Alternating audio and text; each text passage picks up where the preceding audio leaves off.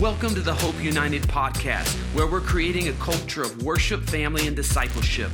We hope this message challenges, inspires, and gives you hope today. If you like this podcast, remember to share and subscribe. Wow, God is so amazing, isn't He? I have cried through the service, all through the worship.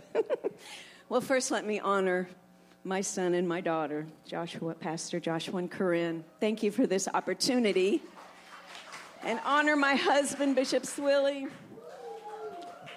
and honor you. You know, when um, I love you guys so much, but when Joan, hey, see, I know you don't usually come to the. She's hitting both of them. Best support. Um, so when Joni, Josh, Pastor Josh first was the youth pastor, and then Joni, my second daughter, and Tiffany, I think you were one of her teenagers, she'd say, My people, when she'd go out. And that's what I feel in my heart right now. My people. Uh, okay. No ordinary love, part three. No ordinary love. If you just say those words, does that just rock you? He is just not ordinary. And my daddy used to say, You can't really know love if you don't know God. There's no way. Every other love is selfish and self centered, but if you know Him, He will teach you how to love. And my life has been a process of knocking it out and, and putting Him first and learning to love. It's just a process. We all go through that process, don't we? Amen. I could tell you a couple of examples, but I don't know if I have time. You know, there was a process. I kept the grandparents for seven years, and I used to have so much self pity. I'd be cleaning the floor where they'd wipe their diapers on the floor, and I'd say, God, have you forgotten me? He was just teaching me how to love. It was just the process. And you know, I used to go and, up in the hills in Navajo. We, my mother was a missionary, and every Saturday she'd fill the station wagon full of food, and she'd go up there and give food, and they'd pre- she'd preach to them. And my grandmother and her would go and pray and all this. And Mama used to say, "Now remember, the Navajos were the desperately poor in Arizona. And mama would say, I, I just want to take one of these little Navajo babies home. And they had thrown away their baby. She said, I could love anyone. That's where I learned to love my mama. Then we brought Sherilyn home from Haiti, and that was a learning experience. God teaches us how through the process of life. That's nothing to do with my notes. Okay. Introduction Love your way through, or love is putting your heart out there. I think that's the best. We kind of had to work with the title. Love is putting your heart out there, right? Right. Okay, first scripture. You all should know this since you were children. For God so loved the world that he gave his only begotten Son. I'm going to stop right there because the no ordinary love is the love of a parenting father our Heavenly Father. He has no ordinary love. His love is amazing. There is just no words for His love, and that's the no ordinary love. I believe it's the parent's heart. Cecilia, you are such a mother. She mothers everybody, but that's the mother, that's the parental. We'll call it God's parental love. But we are created in the image of God, and He wants us to love like Him.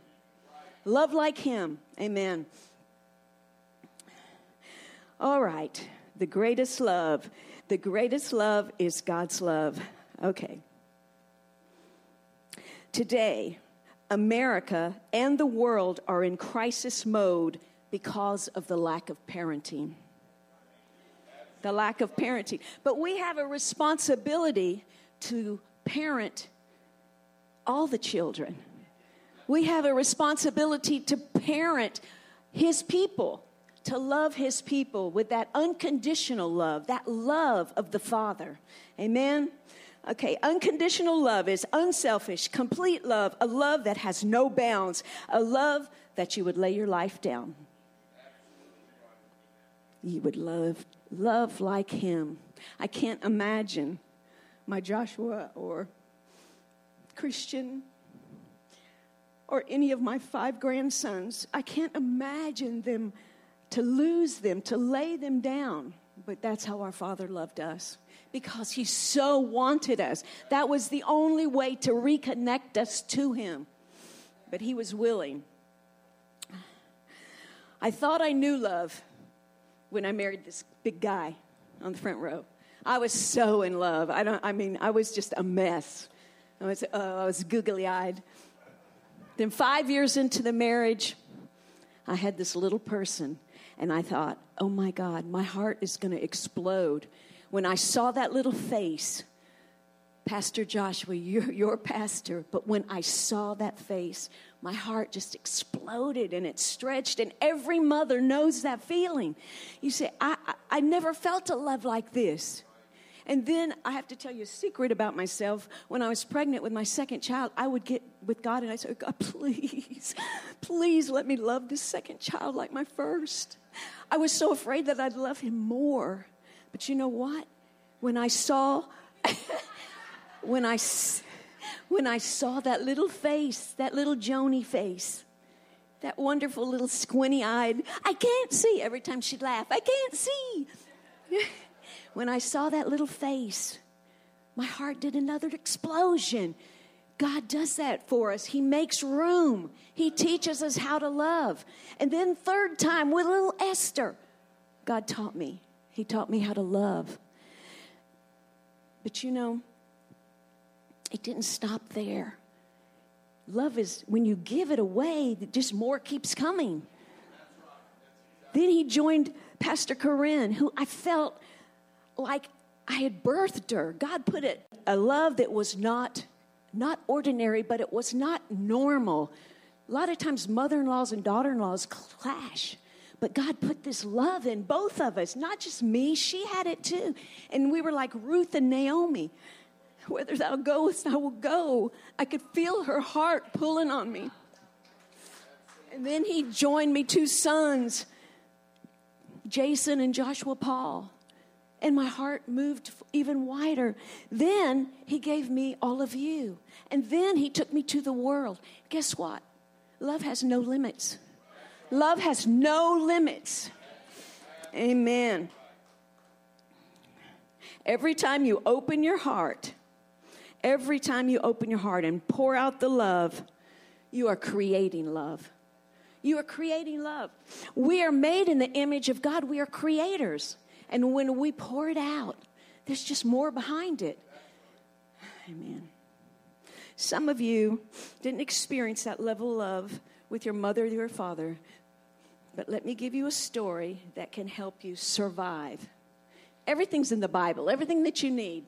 So there was this woman named Naomi, and she goes to the land of Moab, and she has two sons, and the, her sons marry in Moab. They're there 10 years. Her husband dies, then her two sons die. And she says, Don't call me Naomi, call me bitter.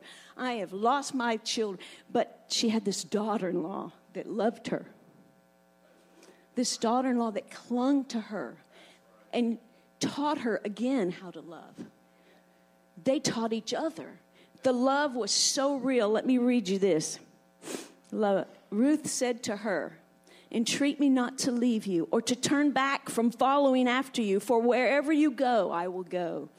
And wherever you lodge, I will lodge. Your people shall be my people, and your God shall be my God. Where you die, I will die, and there will there will I be buried. And the Lord to do so to me, and also more, if anything but death parts you and me. Whatever God joins together, no man can put asunder. That woman, Ruth, she submitted, she followed, and the, Naomi is a type and shadow of the Holy Spirit. She led her, she taught her. She taught her about her God. And then she took her to back to her land and Ruth obeyed the instructions and she put her with a kinsman redeemer Boaz, who became the great grandfather of King David. And Ruth became the grandmother, the grandmother of King David. Because of that love, God could trust her heart. That's what I want. I want God to be able to trust my heart with his people. No ordinary love, a love that's not conven- convenient, a love like Jesus, that you can lay down your life. You know, we're, we are born into this world where we're selfish. First thing children say is, mine, mine. We're selfish, we're self centered, we think about ourselves, but it's proven that the people that are trying to make themselves happy, those people are the most unhappy. But the people that give their life away, those are the ones with true happiness. And Jesus said, Those that give their life away for my sake, they will have life. And that's what we're called to be as Christians. Let me let me go here to this one little story. You know, I'm a children's ministry storyteller. So Jesus is walking through the town, and this short man, short of stature, number one, when they say short, the average Jewish man is like five eight. So he was shorter than that. So we probably had some insecurities to start with, right? So eh, then he's the tax collector. So now all the people are rejecting him and hating him and scoffing at him. So he's really hiding, going ahead, getting up in the tree. You know the story of Zacchaeus. Zacchaeus was a wee little man. A wee little man was he. We sang it in children's church. Okay. But Jesus, everybody says, oh, Jesus saw him up in the tree. Jesus felt him. He felt this man that had went after money to try to fill the hole in his heart. He'd went after building his own kingdom. But he was still empty and hurting and there was no life there. And Jesus felt that. He felt that empty hurting heart. And when he walked, he looked up and there was he felt it. It pulled on him. He felt him sitting up there in that tree and and he looked right up at him into his eyes, into his very soul, and said, Zacchaeus, come down. I'm going home with you. And that interchange, that interaction transformed the man's life, and he gave it all away because it didn't mean anything because he had met the master. And that's, my friend, that is what we are called to be on this earth. We are called to be a people that has no ordinary love, no ordinary love, a love that looks past all the meanness and the selfishness and the hatred and sees the heart, sees the hurts. That's what we're called to be. We're called to be His no ordinary love. We're called to be that love. What my notes say here. to find your life, you must lose it. Jesus was radical about giving yourself away, your rights, your wants. To be a servant is the highest. A love that's not cautious. Not cautious. A love that just steps out there. I go in at places and I'm just I embarrass myself, but I don't care. It's not about me. My life is down on the ground, and I say, if you can use me, and I go into places and I see somebody over in the corner that nobody saw. And you start talking to them and they start crying because they were hurting. And I ask God, God, give me that draw. Let me see, let me feel the hurting. But that is what we're called to be. Okay, five qualities to love like Jesus. You must become more mindful, less detached, less detached, mindful, giving others special attention. Number two, more approachable, less exclusive. Number three, more grateful, less judgmental. Right. Number four, you become bold, less careful. I tell you, the older I get, the less careful I get. If I see somebody and I, I can feel their heart. It doesn't matter where I am or what I'm doing. I want to be obedient to that. No ordinary love. Number five, you must become self giving, less self absorbed. This is no ordinary love. This is a love that takes risk, a love that's unashamed to worship. My little EJ up here on the front row, he's free to worship. Thank you, Father. Okay, I'm going to end with this scripture. And it's kind of in your face. Beloved, let us love one another. For love is of God. And he that loveth is born of God. But he that loveth not knoweth not God. It's pretty heavy right there. For God is love. So if we are not laying our life down like Jesus, are we born of God? I want to ask you this morning how much time do I have? I want to ask you this morning if you have any check in your spirit and you say, God, forgive me for putting walls around my heart because I've been hurt. You know what? If, if you have been, if you are afraid of getting hurt and rejected, you know what? You will. You're going to be. You're going to be rejected. You're going to be hated. You're going to be hurt. But you know what? You can handle it. You can handle it because you've laid your life down. You can handle it. But if you feel like you've been hurt, you put walls up, you only love a little because you're afraid you don't have any more, you want to save it. Save it. Yesterday at AJ's mom's funeral, she had saved all her candles all her life. And when he brought her home and she was dying, he lit every single candle she had saved. Don't save your love. Don't save it. Give it away, just more comes.